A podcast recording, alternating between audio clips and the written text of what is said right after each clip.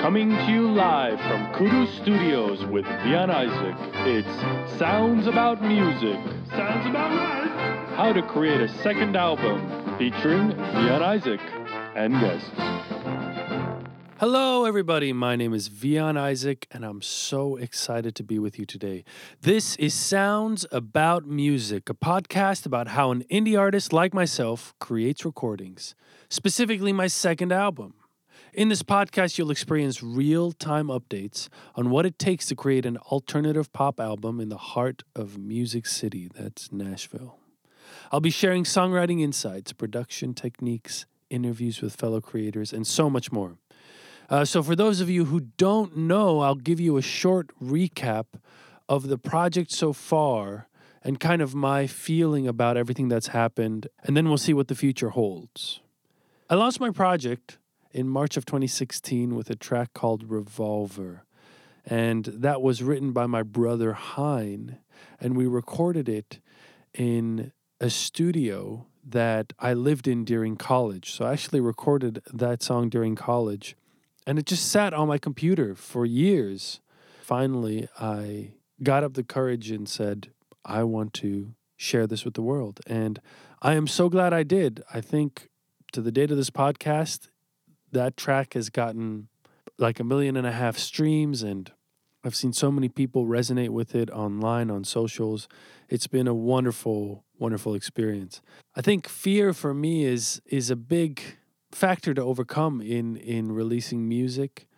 You know, you you you put your heart and your soul into these songs and you shape the lyrics. And so putting it out is quite nerve wracking. And I, I think I usually don't pay that much attention. You know, as time goes on and as I've released more and more, and I'm always trying to push myself and better myself with songwriting and production, it's sometimes hard for me to go back and, and look at old releases. But for the sake of this podcast, I'm going to do that. So, anyway, March 2016, Revolver, it was like nothing I expected. I, I didn't really have any expectations, but the track just sort of took on a life of its own and it kind of prompted me to release more music. So, I released a few EPs and a few remix EPs after that, Revolver remixes, World of Trouble, where I got to collaborate with one of my childhood heroes, uh, Ladysmith Black Mambazo. They let me sample some of their music, so that was wonderful. And then my brother and I decided to do something a little bigger and a little more all encompassing. So we came up with the idea of Northern Anthems, my first album and kind of combining that with a digital comic book. And I don't know how many of you were around for that, but every month we would release an EP of two songs or three songs and include four pages of a digital comic book that was telling the story of Vian and Hein as they travel through time. And it was wonderful because Spotify actually partnered with us on the campaign. And so we made the comic exclusive to Spotify fans. And eventually, when I released the album, we also sent 200 of our top fans on Spotify a printed version of the comic. So shout out to anyone who has uh, a printed version of Vian Isaac's Adventures. That was a wonderful experience and really helped get the music out there, get the ideas out there I'm just grateful for how people responded and and how Spotify got involved. So Northern Anthems came out finally in March of 2018. We we we started the EP campaign in July of 2017 and then launched the full album with the comic book in March of 2018. Very shortly after that, Starlit Summer's Eve, the first single off the album, was nominated for an Independent Music Award for Best AC Song, Adult Contemporary. I don't even know what that means, but that's what it got. So I was like, all right, cool. So we went to New York and there was an award ceremony and it was it was a blast. It was at the Lincoln Center and I'd never been to the Lincoln Center before, so got to wear my suit and, you know, didn't win unfortunately, but you know, there's always this year. That happened and we went to Comic Cons, played a few shows, didn't play as many shows as I wanted to, but but we ended up playing a few shows and all in all, it's just been a wild ride and I, I just I didn't expect it to be the thing that it is. So now I am here and I'm thinking, what next? Because I'm an ambitious guy, and, you know, although I'm happy with the first album release, I really want to take over the world with this music and tackle things that are a lot bigger. So I think after Northern Anthems, I took a break from it all because I didn't really know what to do next. And so I produced and I did my label. I've I run a an indie label for my music and a few of my friends. So we released a few singles, albums, and EPs for my friends. And I just sort of sat and I was like, what am I going to do with the Vian Isaac project? And later on, I realized, a good friend told me, you know, you're probably experiencing the first album or the post album blues because I released this album. I worked for a few years on that album and then bang, it's out. Now what? And so I just sort of waited because I've learned that if you don't know what you're doing or if you don't know what choice to make, the best option is just to do nothing until you get further information. Finally, I was struck with some inspiration and started putting together some demos and tracks. And slowly, I've, I've put together maybe four, 14 or 15 track demos, and then I have probably twice as many song ideas that I haven't put into demo form yet. And then a few of the demos I, I sort of worked out so that they're more full productions. Now I have 14 tracks, starting to work on them. And this all happened in the last few months. And I realized, okay, I think I'm ready for album number two.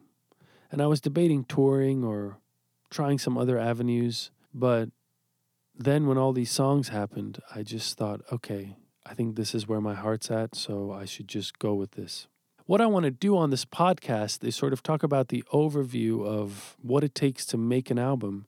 And then every week, I'm going to talk about what happened that week and how it pertains to the album. So I'll be talking about songwriting, demo creation, what inspires me to write the songs that I write, and then maybe even a little more of the technical aspect of things. But really, step one for me is gathering songs and gathering a vision what I've learned is I have to have a vision to do this. I don't want to just throw a bunch of songs together and have the criteria be, well, these are the ones that are out there and these are the ones I created, so let me just throw them together.